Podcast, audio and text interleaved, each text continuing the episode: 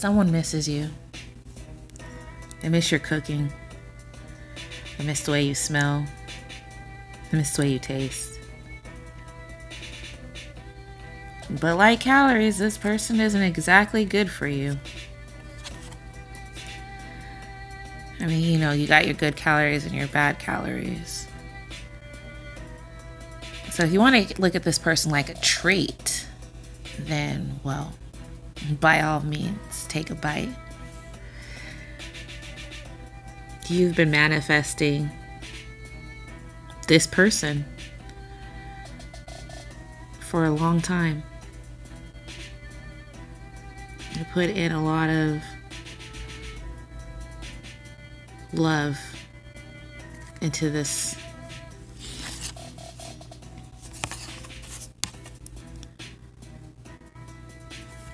and they're putting a lot of magic right back at you.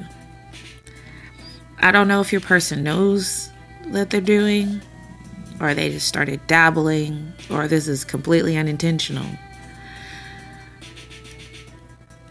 But while you've been sitting here praying for this person's well being and for them to be protected and guided, they're just praying for you to leave them the fuck alone. They think you're doing things to them. They think all the bad stuff that's happening in their life right now is your fault. But they won't talk to you to find out. Because if they talk to you, they would feel reassured. They'd feel safe. But they're scared to talk to you. Someone has them in fear of you. But God, they desire you. They want you so bad. And they know you're magical. They know it. So maybe that's why they're so antagonistic towards you.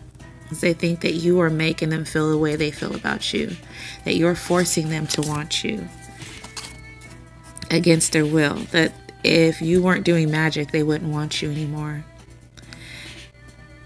They don't realize it's the divine, it's not you. I feel like you guys are not really in contact right now.